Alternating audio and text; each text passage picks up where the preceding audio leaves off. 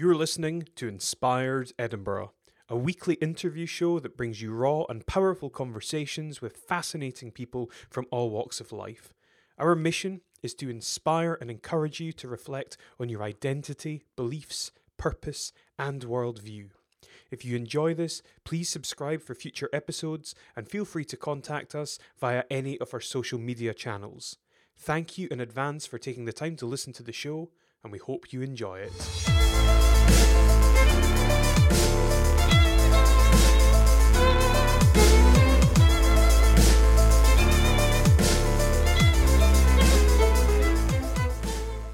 Welcome to Inspired Edinburgh, the home of powerful conversations. I'm Elliot Reeves, and my guest today is Sandy Kennedy. Sandy is Chief Executive of Entrepreneurial Scotland, an organisation that delivers world class programmes, manages a fast growing membership network, and supports some of the country's most successful entrepreneurs. You're at the forefront of a movement to inspire and develop Scotland's people to build the most entrepreneurial society in the world. You're on the advisory boards of the Hunter Centre for Entrepreneurship, MIT REAP Scotland, Informatics Ventures, and Scottish Edge, and you're on the board of Scot- Social Investment Scotland. I knew that one would trip me up, Sandy. It's an honour to have you here. Thank you. It's a Well, pleasure. welcome to the show. Thank you. A real pleasure. Thank you very much. So, in the beginning, I suppose if we can start with, you know, Sandy's early life, um, where you grew up, and I suppose what that experience was like for you. Of course. Um, so I think a fairly classic middle class background, if I'm honest, and uh, sen- sometimes you can be an apologist for that. But you know, for, from my point of view, it was um, you know a very happy upbringing. I was brought up um, in the West Coast. Um, and uh, it was based in uh, Bothwell, so a, a nice area in Lanarkshire. Um, uh, but I suppose a key key factor, and I think we'll, I'm sure we'll come back to this, was that uh, I came from from a family business background, of which um, our family business was in laterally in, dry cleaning and in photo developing, but prior to that and through multi generations was in laundries. So Really? um, very very focused on the customer, anybody being a customer, um, and also service and the importance of service. Um, and as my dad uh, always reminded us, was son, never forget we make our money by washing people's clothes. So I think you know, whatever. I, hopefully that's left me with a. Um, you know, some humility in, in the process and very much recognizing uh, that you know everybody's got something to, to contribute. Yeah, yeah. But I suppose that a really good grounding in business and, as you say, kind of customer relations. I think so. I think that, and I, in a way, I would urge all the next generation to do this as well. And hmm. certainly, my kids are doing that. Is so I, from the age, I think I was legally allowed to do it, but from the age of fourteen, I worked in shops. So mm-hmm. being on a counter, and this was a counter type of, you know, imagine a dry cleaning store type of uh, environment. So I, that that relationship where you're dealing with customer after customer after customer after customer, and you're dealing with good stuff, bad stuff, things not arriving back, things being for a wedding, and you know being wonderful, or it's not there and it's not wonderful. Um, that experience, I think, of working from a very early age, um, focused on the customer, working with fabulous. I mean, I was always obviously being 14, I was the youngest, but most of the people in those types of stores were in their 50s, uh, even into their 60s, and from you know very you know, good working class backgrounds, and you know I was very much knew my place, um, I think that again is a is a great um, foundation for humility to realise that people you know work really hard at these sorts of jobs, and Yeah. um, Yeah. if if I were and at that point, um, yeah, no, I, I wasn't even sure what I was going to go and do, but you know I, I, I think that was very formative for me. hmm hmm Well, you went on to study law at Cambridge. I did, yeah. Yeah. So, what were your career aspirations at that stage? So I'm going to take it back a bit Mhm. as to what my career aspirations were. So again, clearly I'm going to bring my dad in again. My mum has been a huge uh, influence on me too.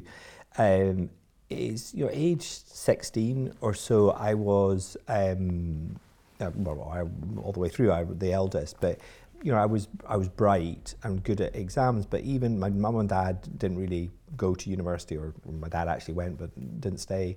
Um, and I remember my dad sitting me down when I was 16 saying, you know, son, if you don't want to go to university or you don't think you can get to university, then, um, you know, that's absolutely fine. And started talking to me about, um, at that time, Marks and Spencer's did a very good straight from school program. Mm-hmm. So, so, so age 16, even though academically I was strong, I was doing well, um, I had no sense of pressure from my parents that you know you got to go and, and do all that sort of stuff.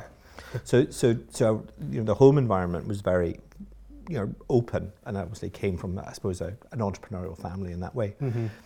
However, having said all that, I was good at exams. I was good at getting results. Um, I was did other th- sport and other other stuff. So so I was being pushed into going to, to university, and I think, and this, so this would be mid '80s, and I think it still exists today. Hopefully not as bad. That if you were bright, if you're good at exams, if you did other things, then what you were offered was said, well, that means you must be an accountant, a lawyer, or a doctor, mm-hmm. and possibly an engineer, which would be probably the you know that's huge fan of engineers not that I'm not a fan of doctors and lawyers and accountants, but I think yeah. there's an issue there that we have a tendency in our society, in our culture, to present them as being the exemplar um, career choices. So, mm-hmm. so I was doing well, and they said, "Oh, you should maybe you should think about doing law, etc." Um, so I thought, "Oh, well, that sounds interesting." I was interested more generally in business, and people said, "Oh, law is a great grounding itself." And as it happened, it was or is. Um, but I went into it a bit blind. It wasn't. It wasn't like I always wanted to be a lawyer and I always went to Cambridge. You know, I, I suppose my, my point is, I didn't really know what university was about.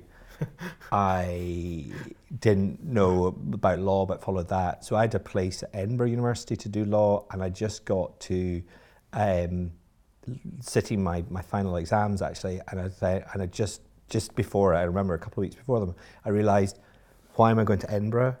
Because I sort of knew Edinburgh reasonably well at that point. I thought I need to branch out. So I, I actually wrote to Edinburgh, and said I'm not coming, and then didn't have anywhere to go to university. I sat my exams, I did well on my exams, and then somebody said, well, you should really be looking to Cambridge. Really? So, so that's why I did it. And then hmm. I did law because I wasn't definitely, well, I was good on the science side, but I wasn't good enough to get into Cambridge to do maths and physics. but I was quite good at English as well. So, and I was I had an interest. So so I applied to do law, and that was something that I couldn't have studied at, uh, at my sort of higher and levels. So yeah, that's where yeah. I ended up. So I, I, don't want to make it so it wasn't random, but uh-huh. it was. It wasn't a big plan out, um, yeah. and and then so the first point I was making there about how we push a lot of our talent into those sort of traditional careers, and clearly those careers, the prospects for those careers has changed. The at university, once you're in the system, mm. and and and again, I, am conscious I was in a very privileged position. At Cambridge, all the big firms came to us, so they would come to us and they would court us, etc. And it's very easy then to fall into a pathway where they're paying you through law school, mm. they're giving you a job at a salary you couldn't have imagined, they're taking out at that time. I was quite interested in going out and having a few beers and they would yeah, do yeah. all that sort of stuff and and so so it became very easy and I think that a lot of, um, I don't know the, the Edinburgh law scene, for instance, so well, but um, that I was in London. Um, a lot of people end up in law and maybe 10 years on go, why am I here? What am I doing? Yeah, I'd rather yeah. be this or be that. Be, um, uh-huh. so, so, there we go. So, so. I think I think it was there was a wee bit the, the process took hold of me and then I got shunted through it. Yeah, yeah. And and so given where you are now, I mean, do you feel as though that experience was beneficial?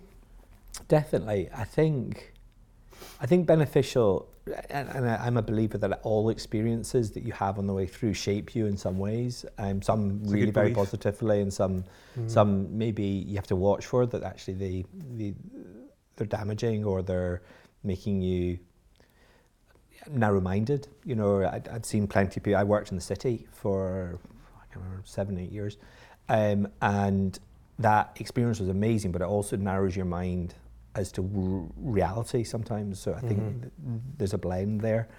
Um, but to give you a couple of examples, um, which I hadn't hadn't really thought about.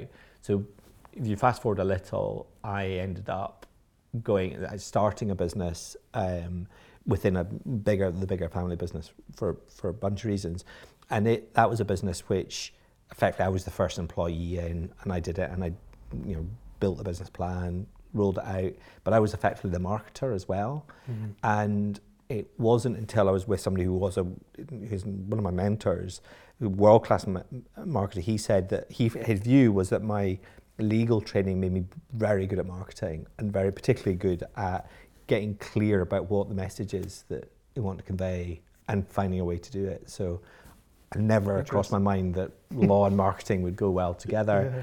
And I think the other thing that it gives you is a, at its worst, a pedantry, at its best, an inquiry of really digging in and thinking, oh, how does that, how does that work? How does that, how can you make it better? And just, and so I think that, and, and also an open mind. Mm-hmm. Um, the the best lawyers often, as you probably encountered, are are sometimes they never actually give you an opinion because they'll you all know it's like this, but it could be like that. And if it's not like that, it'll be like this. So choose one. I can't yeah. possibly choose. it's like so sometimes lawyers can be very bad at, at decision making because yeah. they, they're always flipping onto the client to make the decisions. So. Mm-hmm. so how did you you know in terms of the sort of path that you went on how did you eventually become chief executive of entrepreneurial scotland what was the link?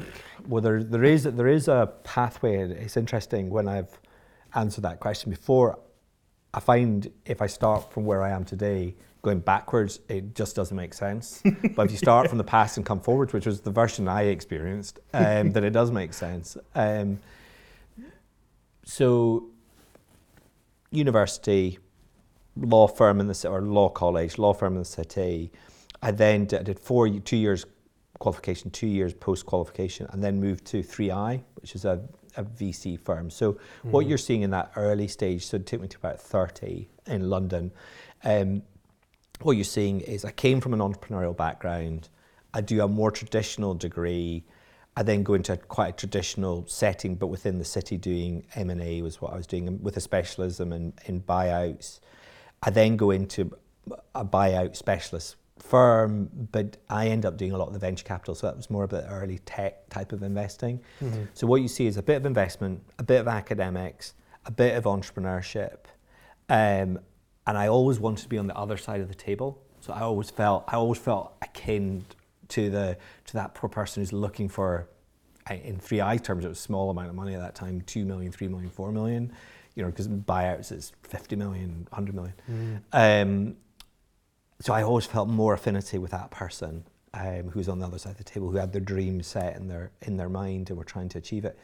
Hmm. So that then brought me to that stage, and, and I'm sure through a variety of personal circumstances, like not finding the right girlfriend and all this maybe going I, I, realized there was a point in London when I was I was a VIP member of too many nightclubs that I thought no no this is not and I wasn't abusing anything I just yeah. enjoyed it it was it was an amazing time for London but um, I just felt, is this what it's all about? And mm. so I so I, I decided not to. So I decided to go to business school because at that time, business school particularly was was the thing to do to do an MBA. Um, so I looked to go to America, um, and then decided to actually go to Strathclyde to do my MBA. And the reason was because I felt that it was it was a terrific school, However, I didn't need another blue chip name on my list. Mm. What I needed was practical, gritty stuff, mm-hmm. and I needed to to be in the community that I wanted to, where my intent was to end up. So that was took me one step. I then went into, I very nearly went back 3i, but I went in, back into the family business, but we were more complex in terms of the shareholder structure, which I, I won't go into, but it meant that I was never actually going to be sort of on the mainstream business. I was never going to be sort of the, the main person if I deserved that anyway. So I started this new business, which is a mail order photo business um, and linked to online. It was just at the cusp of, so this would be 2001. Mm-hmm. So it's effectively it's an online business and a mail order business linked together. And it did really, really well. And so that was me.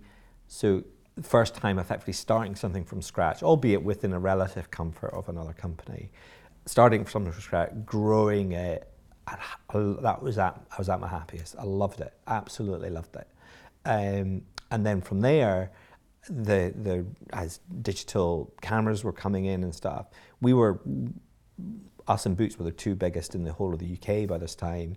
Wow. Um, I ended up moving across and doing that, sort of online digital stuff, but actually effectively being um, business development and marketing director for the for the whole group, and then me and another uh, guy, uh, the production director, ended up running the business uh, for for a period of time. Um, the result of that, though, sadly, was we had a our overhead was too high in retail, etc. We had 600 stores um, at that point, um, four big labs, or through the process we had four big labs, and really our cost base was too big for the. So we went into administration um, in December 2008, um, very much at the helm, piping down at the top of the as the ship went down. So mm. five generations of family business. Um, and I came out the back of that uh, obviously with you know I didn't lose my house you know it could have been a lot worse you know I had my health or these things but no no backdrop to that anymore um, but still with a lot of things to feel very grateful for uh, and a real sense of the, the staff that was my biggest you know if I get emotional about it then it's it's the staff mm-hmm. that were left behind that I really feel for um, and I w- was prepared to look at anything so I had all this background, but what that then applied, and if you think about that was 2008, so Lehman Brothers had just gone down. Mm. We banked with the Bank of Scotland, they'd just gone into, gone bust. Mm-hmm. You know, there was utter mayhem. Nobody knew what was going on. So I said to, to my wife, Christy, and said, well, I'll look at any job anywhere, doing anything, any sector. and lo and behold, I got, um, and I then started to make inquiries and got approached by uh, Odgers for to become the first employee of the Saltire Foundation, which was an idea at that point, and you know Scottish Enterprise had done a good job in developing it with a really great set of trustees, but they wanted to get up and away. So I was in, became the first employee back in March 2009. Um, so there's me finding myself in the effectively running a charity. Yeah, so yeah. it's not what I was expecting. um, but loved it and I've loved it ever since. And then from there, uh, Saltire Foundation was very much about developing talent, the next generation. I started working with lots of others, and uh, the Entrepreneur Exchange was a, was a, an organisation we'd worked a lot with, and that was an organisation with a lot of opportunity looking for talent. So bring the two organisations together, and then with a terrific board and a, and a great chair and Chris van der Kuyl, mm-hmm. um, a very visionary uh, individual, and doing that with um, I suppose, a bigger, bolder vision, which you, you outlined a little at the, in, at the beginning, then it had to be more than just the sum of the existing parts. It had to be much more. So that's what I've been sort of wrestling with, I guess, for the last three years. Yeah. I don't yeah. know if that answers your question. Oh, absolutely. Journey, no, that's that's perfect. It's a journey, but a, a, a, really good overview. But if you, yeah. if, if, you'd asked the uh, I don't know, my 21 year old self who was looking at going to the city and said, right, so your business, family business will be gone you'll never use law. You're going to be working in a not-for-profit, uh, looking at entrepreneurship. I don't know what I'd have said. I said, well, am I happy? Probably. Hopefully, I'd have said it that instead. So yeah. I'll, I'll, tell myself, yes, I am. so. Excellent. In terms of the vision, you know, I mean, it's, it's an enormous vision. Indeed. Where did that originally stem from? So I think there's I'm going to answer that in two different ways. One is I can give you the, the origin story, so I can tell you where, where, where it comes from. um, and the other part of it really is is really more forward looking is why why say it at all. Mm. So so the origin story is um, bringing two organisations together. We didn't want it to be a takeover one or the other, so we effectively created a holding company and put a board in there, mm-hmm. and then said right okay this is the organization. This is our our strategy or vision, I guess, in the, in the lower sense of vision of where we're trying to go. And then through that process, you've got a new group of people coming together. Some with a heritage at the Saltire Foundation, some with a heritage in the um, Exchange, and some who are completely new to it. And it was that group that working together and going through a process of vision, mission, etc., that came came up with that vision. And it was probably as like any good origin story, there'll be multi um, mothers and fathers to that that vision. I'm going to personally, I'm going to credit Richard Dixon with it. Certainly, that's one that sticks in my head because we talk, we were talking a lot about um, how this had to be more than just about developing people. It had to be more than just about the community around it. It had to be about culture Um, and so Ewan Brown, who's also on board, was red hot on this. Frankly, unless we change the culture or adapt the culture or it evolves, then we're just going to be talking about this again and again. So that's where we started focusing on the society. Mm-hmm. So we started talking about it needs to be an entrepreneurial society. And it was Richard Dixon said, well, if we're going to do it at all, we may as well be the best. So it was as much a, well, if we're going to bother trying, then yeah. so that's where that's where that came from. So that's the origin story. I think the I suppose this is a bit of a backwards looking forwards. Um, is when you look at that statement, clearly we aren't at the moment. Clearly we can aspire to it, and, and there's plenty of examples of people who, who talk a good game and say that's what it is. I think it was another entrepreneur actually who said it, um, and and well, his name's Hannah Goodridge, who I have a huge amount of time for um, and hugely admire, great brain. He said, You've got to remember this is about the journey. It's not actually about the destination. It's not about becoming the most, it's the journey from where you are today of where you're going to get to. Partly because when you get there, you're going to want to go on another journey. Mm-hmm. Um, however, it's that setting off on a journey with an intent. So that's for me is so the, the origin story I think is really interesting, but actually what's more powerful is about intent and purpose and recognizing that you're marking yourself on on a journey. Um, so yeah, so Hamid was amazing at helping with that. Yeah, that's that's really interesting actually. So I mean, how far?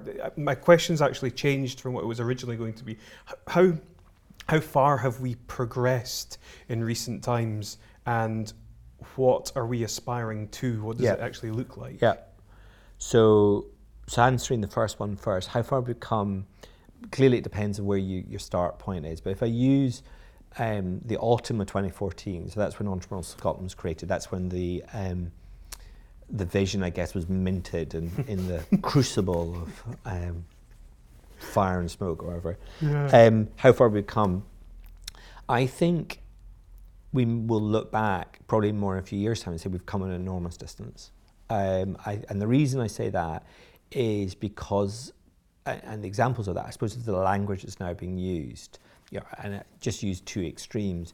You have an entrepreneurial or, or, or, government that's talking about an entrepreneurial culture, not just once, not just in the, oh, we're talking to entrepreneurial types, we'll just talk about it, but again and again and again. Mm. So the programme for government that's just come through from the Scottish Government is talking about it and has, has even there's even a line which may not many people have seen is say we want our government to be entrepreneurial. Hmm. So that I see that as a, a huge statement. Mm. Similarly with the UK government, that engagement around entrepreneurial thinking, entrepreneurial mindset, and then those people who are doing it as being hugely important. So I think that's on that side, sort of almost like the policy, big picture side. And then when you look at the other side, which is goes to this point about society, at a much more sort of you know, rubber hitting the road um, sort of stage is at that time, in 2014, well, I suppose they existed, but it was early stages. eSpark, Codebase, Acorn, Elevator were really relatively in their infancy at that stage. Mm-hmm. The conversations we're having now about scale ups was really in its infancy. You had quite a um, diverse group of people doing things in isolation, there's much more cohesion than there was before. Mm. I think that the the what's the word the interest in entrepreneurial thinking generally and entrepreneurship more specifically is much greater than it's been in my, my, in my time. So I think that's progress. I think then you look to, in our case, Saltire Scholar programs, Saltire Fellow programs, New Scotland's uh, Can Do Scale Up program you've got other programs that are running, you know, Converge is up and away and it's doing amazing things. There's a lot of progress. So I think I think we have come a long way. The reason I say I, do, I think we're going to it's going to be looking back that we'll see it because I think we're at a moment where we need to create greater cohesion around the activities because it's only through that that the real value can be driven out of it. Mm-hmm. And by because you, a criticism would be it's cluttered, there's fragmentation, there's lots of people, you know, competing voices. Mm. Um, and critically importantly, our economics um, indicators are not are not showing that we're good at this. Um, we've got a long way to go. So, yeah. but I think that groundswell that started is is the is the foundation to to like to build on. Mm-hmm. And so, in what way will Entrepreneurial Scotland facilitate and support the growth Yeah. of, of Scotland?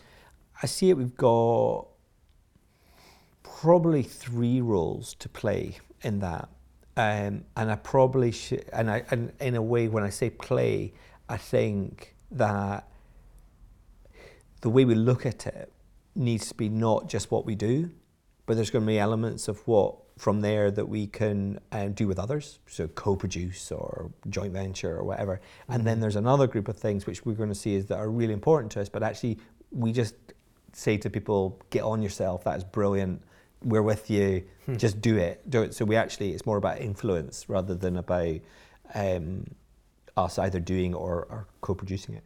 So, so I think that through that lens, um, there's three particular areas that that we will be focusing in on. One is um, I'm a huge believer uh, and supported by research, etc., that ultimately it comes down to people and it comes down to, in this particular part, a relatively small subset of people, which are the ones who are going to be the leaders or the change makers or the innovators, um, who those ones who are going to be the ones who are going to to create the change.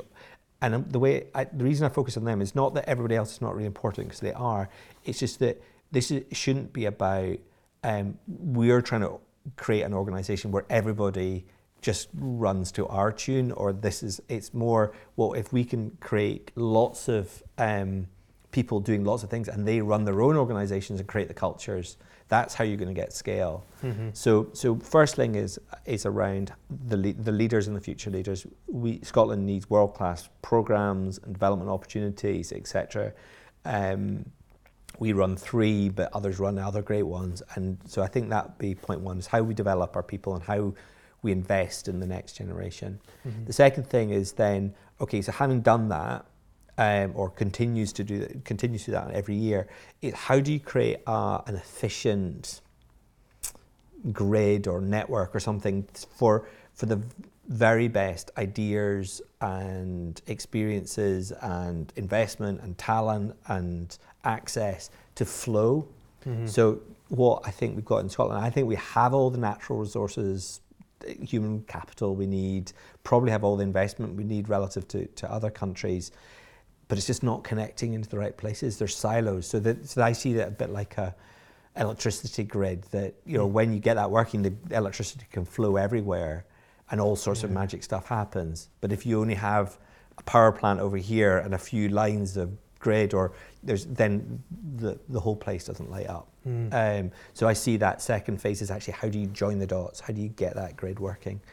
The third element um, is in a way if you've got the people you've got them connected and you've got that your grid working is how do you clear the rest of the path and then make sure that it's as easy as possible for those people who are trying to drive change or innovate or lead a business or do something in the third sector or a charity or in government that they've got that path. And that comes much more down to the culture.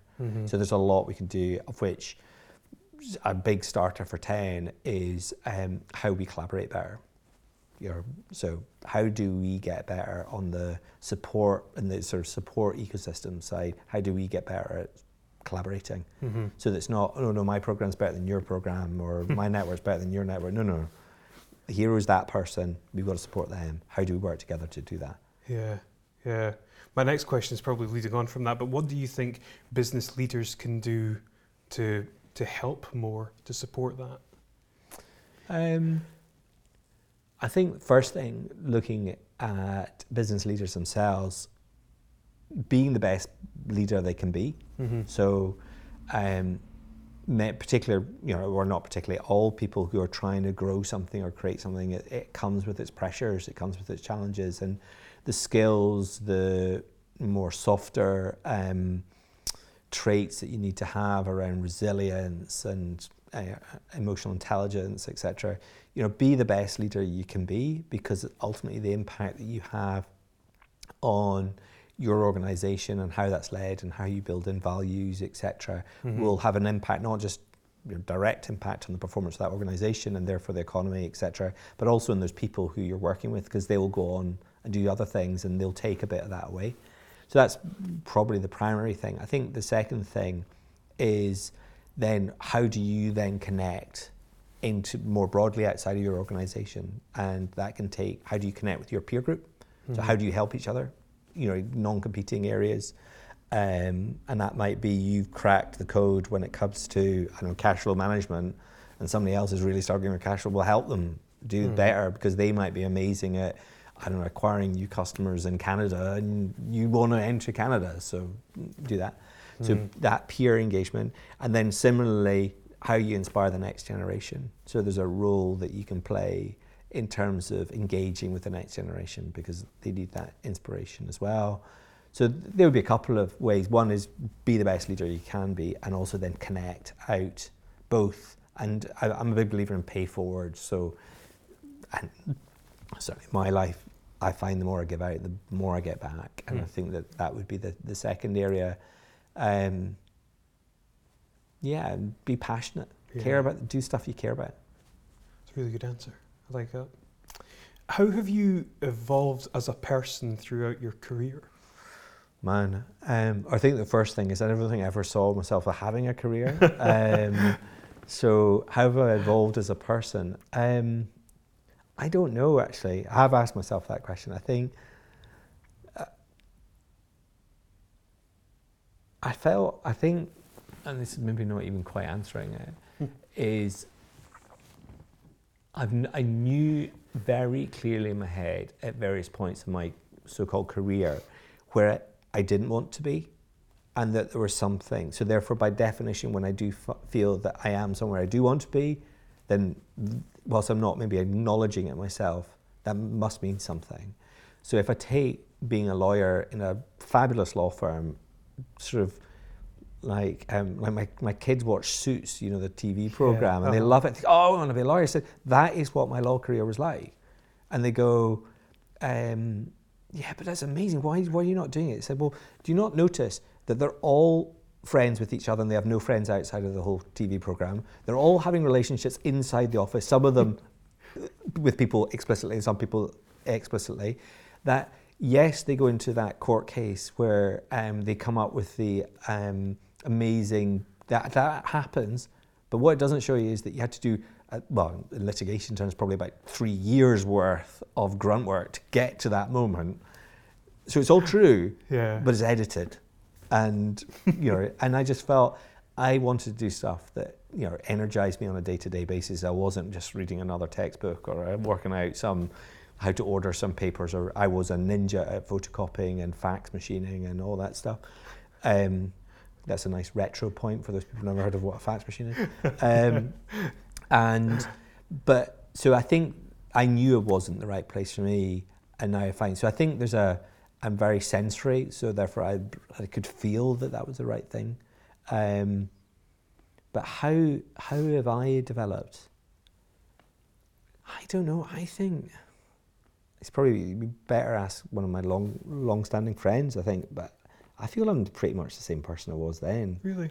Um, hopefully, I've probably forgotten a lot of stuff, but I've picked up a few things on the way through. Um, I was always doing stuff like, I was never, I never did, if I looked, say, at university, I did, I don't remember this the other day because we were talking about it, but I organised like Scottish events at university and accidentally made a load of money doing it. I didn't, I didn't go out with the intent to make lots of money. I went out because I thought, you know, I was at Cambridge University and slightly looking Scotland is a slightly odd place up north. Um, so, so I thought, oh, it'd be great. We put these events on, and you get bagpipes. And I could wear my kilt and use it as a because there's other obviously lots of other Scots there. So they would all come, and then we'd all walk around wear kilts, and all my English friends would go, "Wow, this is great!" And I then wrote to whiskey companies and said, "Oh, we're doing this at Cambridge University. It's a good idea. Why don't you send us whiskey?" And then all of a sudden, like cases of whiskey arrived. Whoa, wow! And then I worked out how to get a free venue, and then blagged somebody to sponsor the food. And I thought, so effectively, I was working like ninety percent margin on on the event, wow. and I, was, I went, "Whoa." How do you do that? So that was that was ages ago. But it was I suppose what I did was I did it for the re, the purpose first, and the cash was an accident. Um, and I used to do organise nightclub nights and that sort of stuff. Not because I made any money out of it, but because I love seeing people having a good time, doing good stuff. So there's a bit of that, and why I love what I do is you know is that sense of when you see people who make a connection that would have never made if you hadn't helped, or um, something happened that you know because they're an Entrepreneur Scotland member, they do this or that. Then Mhm. I love it, love it. What I do don't you- need to be there. Sorry, yeah. What, what, what do you feel your purpose in life is? Um, purpose in life. Well, I mean, ultimately, ultimately, it's to. It, doesn't quite answer your question, but it does does to me, which is to be the best person I can be. So, it's the thing I can control. Um, so, if I'm that, then and I and I do that and I do that with some sort of intent, then stuff will happen and I can be happy at, at the end of it. I think um, is my purpose to help Scotland be its most the most entrepreneurial society in the world.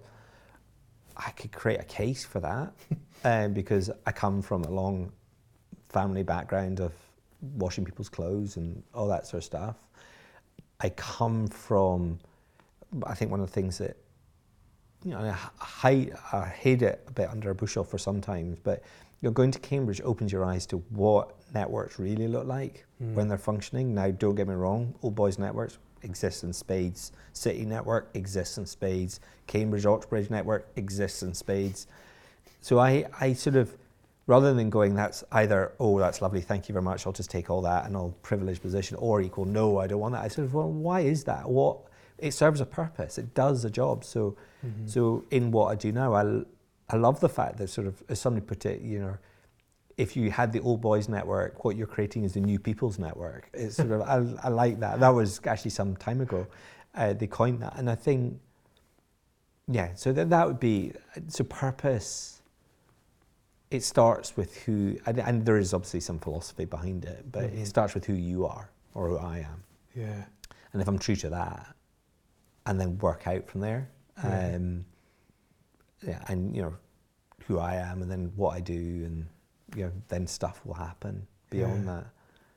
that. Um, I don't know. Maybe you probably should ask some of my team because they probably think I'm a bit bonkers sometimes. But apart from that, So, so in terms of kind of being the best you that you can be, does that require you to kind of live in alignment with a certain value structure, or Mhm. you know, do you kind of, you know, measure yourself relative to anything? Uh, it's a good question. Um, so, classically, that would be religion or a certain, you know, credo Mhm. or something that somebody that would hold. I've I'm influenced by that, but it's not it's not something that I use. Um, I suppose I, I feel I'm probably a bit more freeform. So it's like, so I must have a very and maybe put it down to my parents or my schooling or stuff that I found that worked is is being open minded, being um, try not to judge people first up. Um, try to, and I don't always do it, but equally I don't give myself a good kicking if I don't. I sort of so so so I, I don't think I'm answering your question because I don't think I do it, but I, hopefully I do it more intuitively than I do it exactly, rationally. yeah. Um, That makes sense. I do, I do, I definitely have a, a bit of a pleaser challenge. So I do, I think I'm probably quite emotionally aware. So therefore I'm watching how Mhm. people are responding and if people I care about are responding back to me that I think they're upset or whatever, then I, I tend to feel that. So, um, yeah.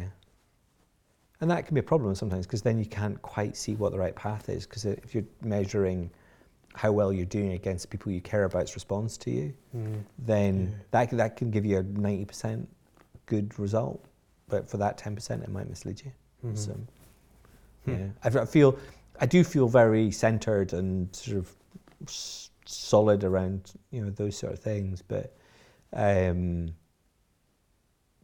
yeah, it's not maybe it doesn't it doesn't have a like a fabric that's laid around either you know through his centuries of religion or um, you know something I've written down. So I must do that and I must measure myself against Mhm. it. Yeah, yeah. But I'm pretty consistent. I think I think one of my strengths is I'm pretty consistent at it.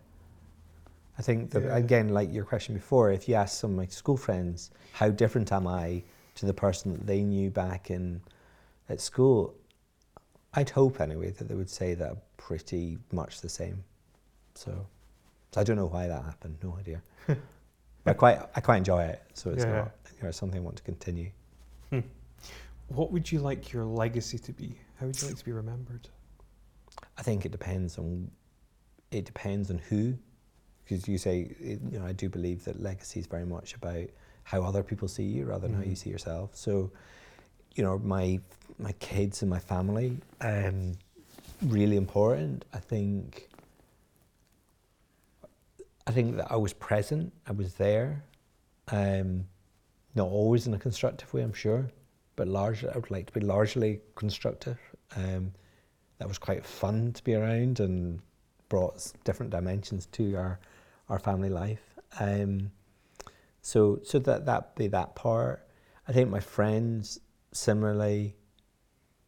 They go, yeah, it was yeah. Our lives were enriched by being around him, um, and I think in the sort of world that that I'm in, um, it, I think it's.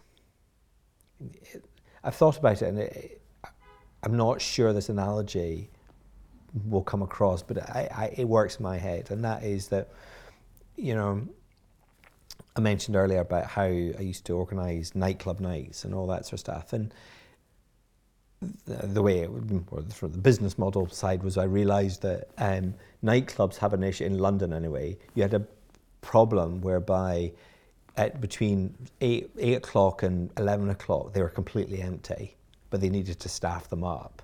And then at eleven o'clock you ended up with queues around the back of the corner, and then it was like really inefficient. So.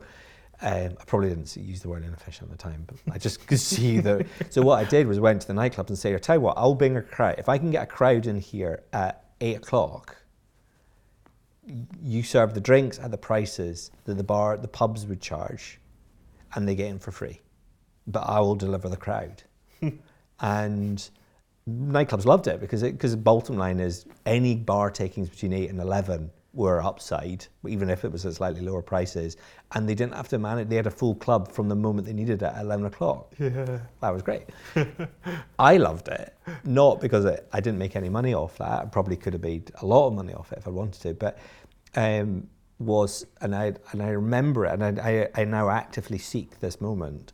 Is it usually was about half twelve at night when the club was rocking and everybody's having a blast, and I would look around that club and I would go, I know nearly everybody in this room and the people I don't know are connected to each other or in some way, rather than just a random group of strangers. And I'd always like to stand beside the bar with a beer and a pal and say, "Isn't this great?" So, so to me, legacy, the equivalent legacy to now would be to be able to enjoy a beer with a pal at a bar somewhere and look around Scotland and go, "Ah, "Look at that! Look at all these great people doing great stuff." achieving whatever it is, whatever it is they want to do, I say, I have something to do with that. I lo- I, that's the, so legacy would. So my legacy is a nightclub analogy. There you go. That's about that's as close as I can get. Oh, that's a super cool answer, though. Oh, It's really don't know. good. No, it is. It's good. It's got the soundtrack behind it, maybe. as, although as, as I now, and I have to say, I quite like this. Although I remember my dad, my mum and dad saying this to me, is so that was sort of mid '90s. So I was into you know dance music and that sort of stuff from about late '80s. So a lot of that stuff is all coming round again. So it's stuff that my children are listening to. Oh, I'll say, oh yeah, that's that's got that from that and that from that, and oh yeah, it's a great tune. And go, I think, oh, it's quite cool, Dad. Thanks. so I don't think I'm cool in many other ways, but that is, I quite enjoy that. I enjoy my music. What's the best piece of advice you've ever received?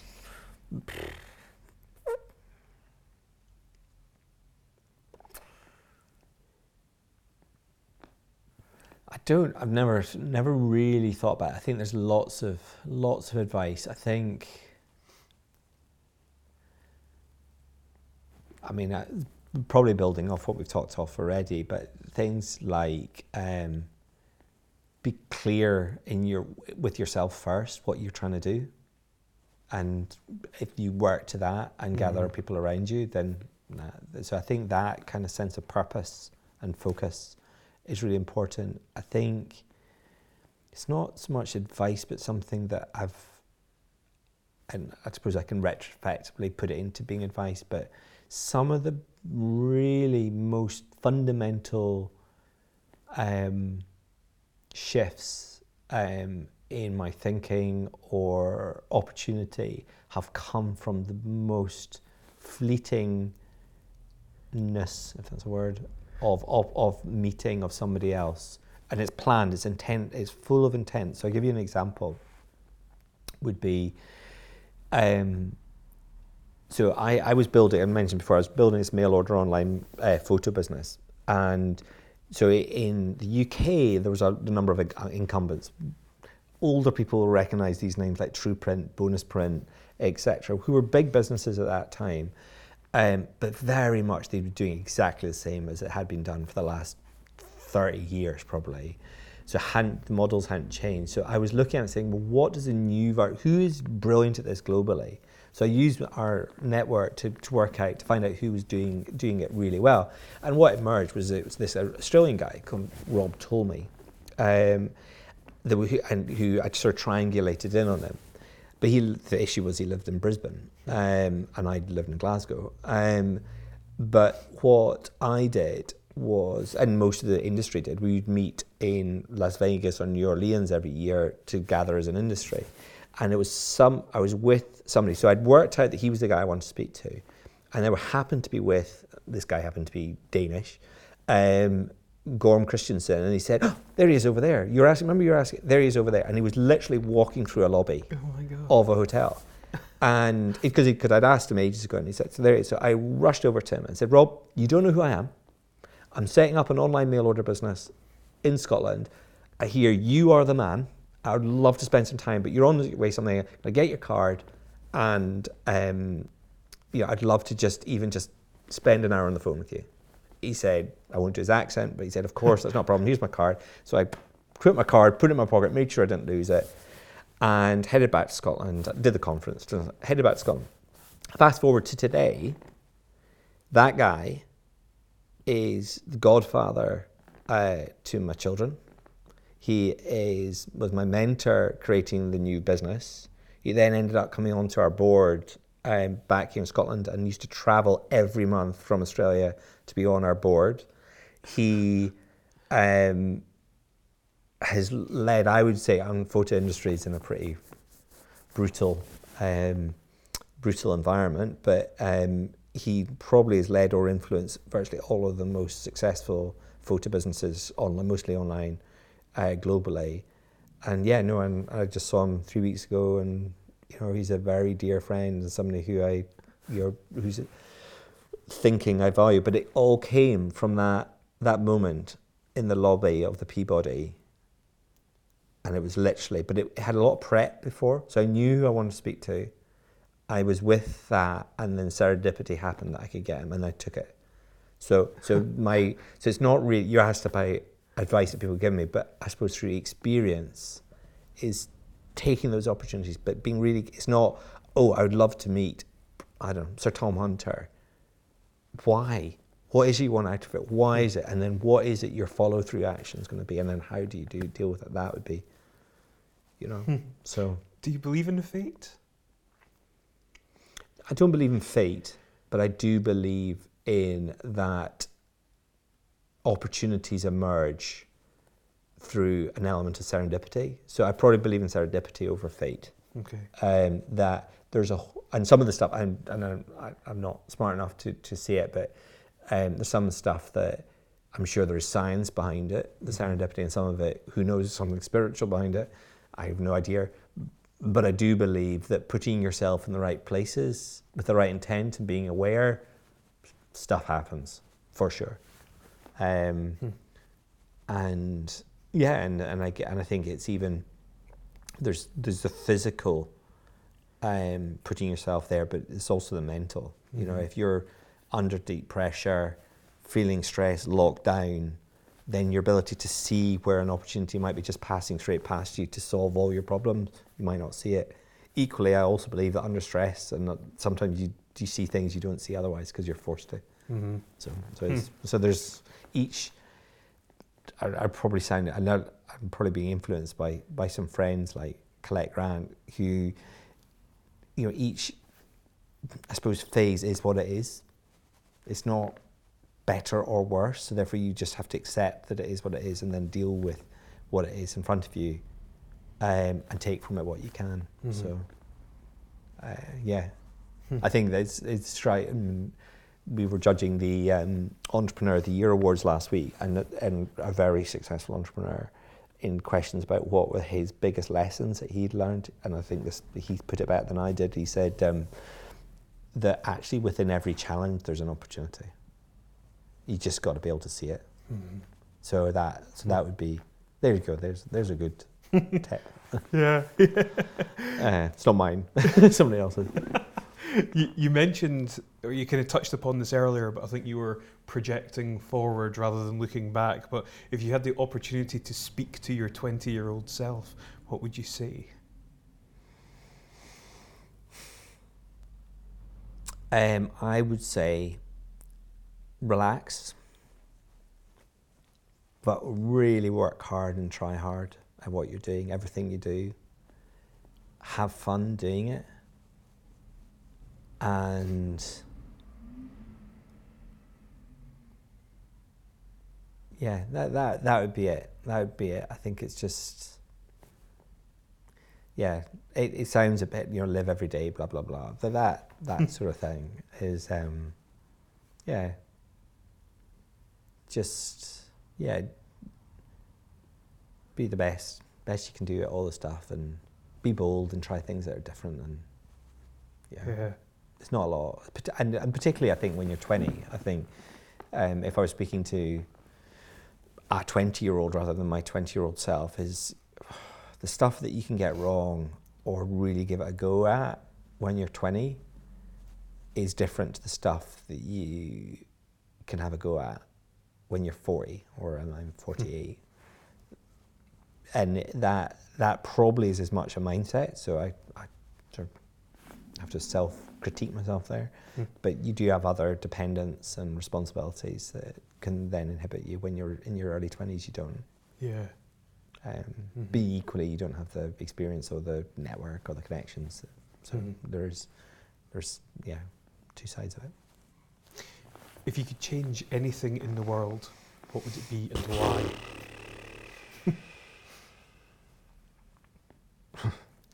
I'm going to choose something more because I had a conversation, I'm going to get a late night conversation um, with actually an Australian guy about this. And what it is, is I see that in the world at the moment, and I would argue I'm a big believer that, that a lot of these things have existed for a long time, so it's not like, oh, in our moment it's the worst moment or the best moment. Probably a lot of it is, is ebbed and flowed over history, is that we're at a moment where it feels that our, people are locking down their solutions. I'm talking here not in technology where the opposite is happening, but I'm meaning, you know, if you look at Brexit, if you look at Trump America, you look at uh, North Korea is probably the wrong thing, but you you're seeing some inward looking, close it out, shut it down kind of mindsets. I believe that all the greatest things that have ever been achieved have been achieved in collaboration and with open. So if I could Mhm. change one thing, it would be that we recognise that that the best for all of us is the openness and collaboration Mm. and support and and try and bring a culture that does that. Um,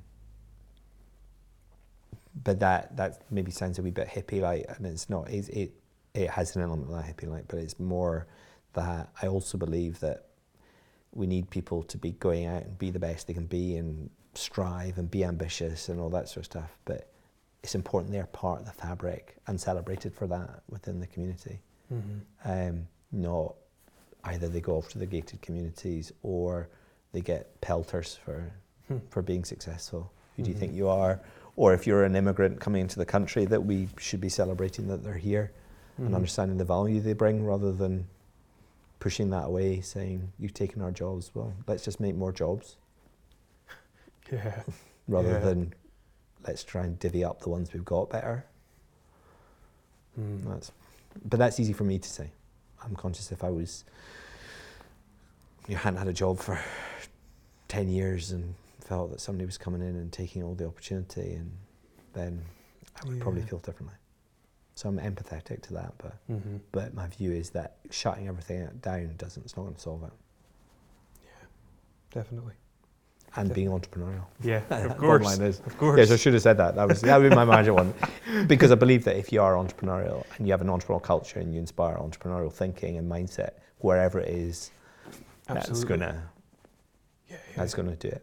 Yeah, it, I suppose it's the whole idea of having a growth mindset over a. That's I it. don't know what the al- alternative is, a closed, I guess, Yeah, or kind of limited exactly. belief system. Exactly. Yeah, yeah.